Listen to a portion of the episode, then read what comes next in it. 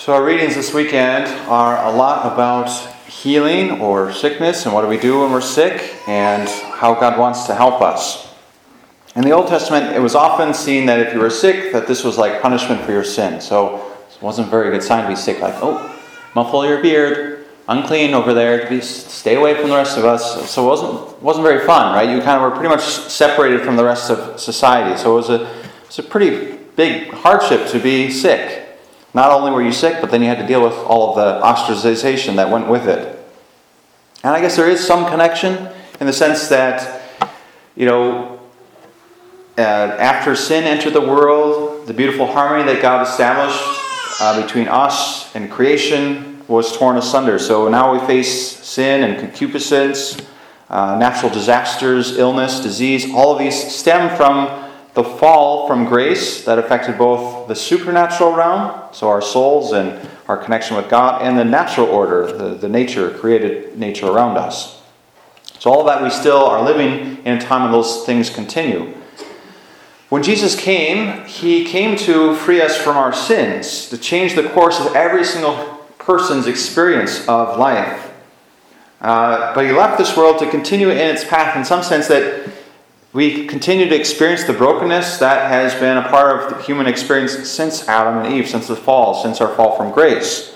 But now there's this difference that we have a path to salvation. There's a way in which God has given us to overcome sin, to overcome our, our, our sinfulness or our struggles, and that eventually we'll be called to be with God in heaven. That's the, the invitation from the Lord. And so even if we live in this brokenness around us in the world, we continue to experience that. Um, there is hope that something greater is going to happen. So it's a, it's a time when we live with hope. One of the sacraments that the church received from Christ that was instituted by him is anointing of the sick. It's a sacrament of healing, of course. This sacrament isn't always understood, I would say. There's uh, oftentimes we think of it or associate it only with when we're near death. Uh, there's kind of been a long history of that in the church, so the church is trying to recover a sense of like, hey, it's sacrament of healing, not just for death. So um, come receive the sacrament more often is the invitation. Anointing the sick is offered to those who are either um, dealing with or going to be dealing with some kind of serious physical ailment. So it can be done before surgery. If you know you're going to have a serious surgery, you could receive anointing of the sick. If you're dealing with uh, a chronic or a terminal or a worsening disease or illness. It is one of the parts, of course, of the last rites. The last rites of the church are given to those who are near death and, as far as we can tell, are just about to go um, or on that, on that uh, downward trend. But anointing the sick can be offered in all those cases, even if the person isn't necessarily dying. So it's a sacrament for the sick, not for the dying. Um, so it's an important distinction. So we don't need to wait until we're, uh, if, even if it is part of the last rites. So the last rites, people sometimes ask, what are the last rites anyway? Well, confession, usually if we're able to, uh, viaticum, which is receiving the Eucharist for the last time, anointing of the sick is part of that, and then usually the apostolic pardon is part of that as well. So those are the last rites the church offers us as we approach the, the end of our lives.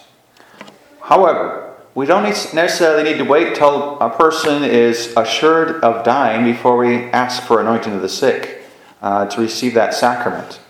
Ideally, we would receive it with family and friends around us.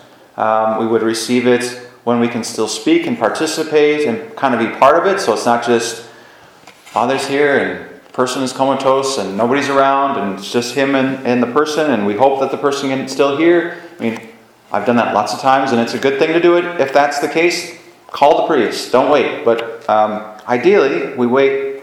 Uh, we, we, we do it before that person is in that comatose state. And there's a couple other things that would be important. You know, if this person has expressly said, I do not want to receive anointing the sick, don't tell the priest that they do want to receive anointing the sick. Sometimes I go to the hospital or to wherever they are, and um, the experience is here. My name is Father Eli. Who are you? Nice to meet you. I, I was told you want to receive anointed the sick. Well, no, I don't want to receive them. Why did they call you? I, what, what is this all? You know, that kind of thing. And like, oh, well, let's, can we just pray? Let's just pray, okay? You know, so there's, it, we have to be honest with them. What, what do they want? What are they, what are they asking for? We don't want to trick them into receiving a sacrament. So that's an important point. Uh, and we, we need to respect their freedom. But sometimes, you know, you might say, hey, can, can we just ask Father to come? And you don't say he's going to make you be anointed or he's going to make you, you know, say your confession or whatever. Just let the priest figure that out. He can come and he can talk to the person and work it out, and we'll see what happens. Sometimes God gives a lot of grace uh, at the end of someone's life. So it's good to open the door and to be encouraging, but we don't want to be um, kind of saying, you have to do this, or, or we're not going to help you, you know. So be gentle, be kind. The sacrament of anointing of the sick is primarily a spiritual remedy, so it's for the soul. Um, it's, a, it's a remedy to give us strength to battle against suffering, against fear, against despair, those kind of forces that come at us when we are suffering, right? So to help us suffer well, or to persevere through a suffering, or to overcome um, those, those last attacks of the evil one when we are facing death. So all of those things are part of the sacrament. The place uh, uh to, to place a person in that right disposition so that they can kind of enter into that spiritual battle and that they can offer their physical sufferings as a as an offering to Christ for the rest of us as, as they suffer. It's a beautiful offering that they can make if they can be in that right mind. It's obviously very challenging when you're sick to, to think that way, but uh, there are many saints and many people that I've seen who have done that and done it well. It also gives us an increase in hope to assure us that Christ is with us, that He understands where we are, and that He is not abandoning us. So to have the church come and pray with a person and for a person in that moment is very helpful. Now, the sacrament can also give, and I've seen it give, uh, physical healing. Sometimes this does happen. And that's another element of it. We're asking God for healing, if it's God's will, that God would heal this person. Um, but we don't always see that. So, what does it mean if we didn't see it that there's something wrong? Did the person not pray enough? Did they not have enough faith? No, not always, right? The Lord gives um, us the, the encouragement that we need, and sometimes He says, It's your time, I'm calling you, or I want you to endure this suffering in some way. So we shouldn't uh, be surprised when someone's healed. You know, I've seen lots of times where it looked like someone was on their deathbed and we come in, we anoint, and then the next day they're out of the hospital and going around doing their stuff again. So it's, it's very interesting how that does happen. We have to remember that the, the Lord is in it for the long haul, right? The long game. He's, he's trying to care for our souls. I think sometimes we get very focused on this life. What is my life here? Well, I want my life here to be very high quality. I want, I want I don't want to deal with illness or sickness or suffering. And we, we can all understand that, right? It's not fun.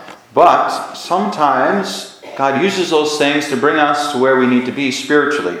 He can allow us to suffer to help us, in a sense, kind of wrestle with my mortality. That, hey, I'm not going to be here forever. And if my life has not really been one of following Christ, that can be like a wake up call for some people. Or it can be a moment of recognition of, like, gosh, I got to get my stuff together. I got to be ready. Because the Lord is going to call me at some point.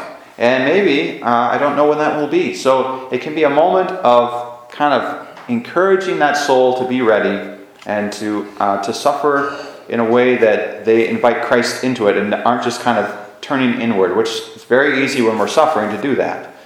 So God allows us to suffer if it means that we're going to grow in sanctification, uh, growth in patience, growth in understanding and, and uh, understanding the suffering that others go through, right?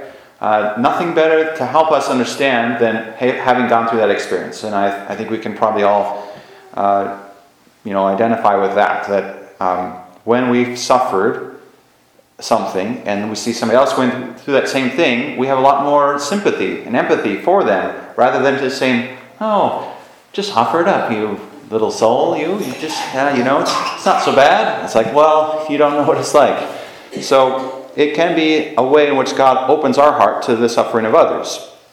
Also helps, helps us to identify with the Lord and His passion, to be entering into that with Him, and offer our lives in, in that way. So God uses all of these things, anything really, He will use anything, to get us to eternal life. So anointing someone,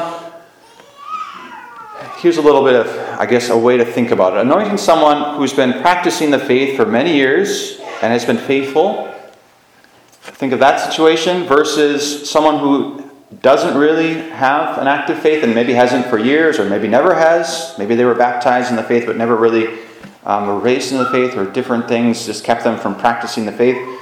So obviously there's a difference there, right? We have hope for both of them. Um, I always think of the good thief and the bad thief, right? So they were both in a bad situation. One really reached out to Christ and was open, and God promised him, Jesus promised him salvation. The other was basically just get me out of here. I don't like this. Save us. You're the you're the, the Christ, aren't you? And he didn't really come at Christ with faith. He just said, fix my problem. And um, a very different approach. So anyway, back to the two differences. I would say it's kind of like if you think of baseball. If you've been practicing the faith all your life, and you get to your deathbed or you get to a time when you're sick, it's like bringing in the closer, the pitcher that like closes the game when you're up by a lot of points and you you know you should win easily. It's like that situation versus if you haven't been practicing the faith uh, and you you you really don't even have a, a real openness to the sacrament, it's sort of like bringing in the pinch hitter in the ninth inning with two outs and, th- and two strikes, and like we're just hoping this is going to work, you know. Not impossible, but uh, there's, there's some things that have to be overcome. And God's grace is great. So we never give up hope for those people. We never want to say anybody's outside of God's reach. But on the other hand, we don't want to just say, I, we don't have to worry about it. We don't have to, we don't have to any part to do. We, we all have to contribute and cooperate with the grace that God gives us. So, anointing the sick is not a, uh, it's a tool in the arsenal, you might say. It's not a magic trick that gets us ready for heaven. It builds upon the foundation that's already there, and it can be that you know safety net that is thrown out uh, last minute. So it's always a good sacrament to receive when we are dying, but it's also a sacrament for those who are sick. So after Mass today, we will be gathering up in the front of the church here, depending on how many people we'll have. I'll probably have you uh, sit every other uh, row, and we'll we'll do a little anointing service for those who'd like to receive it. Again, um, if you're in need of it or you're um, looking for, for healing in some spiritual element of your life, this is a good sacrament to receive. So I'll leave it at that. Um, I'm not going to come around and ask you, hey, what's your illness? Is it, is it severe enough? Well, you, are not sick enough. You can't, you know, I'm not going to do that. So, but um, make, a, make a judgment call there. If you're not sure, it's probably okay to err on the side of receiving the sacrament.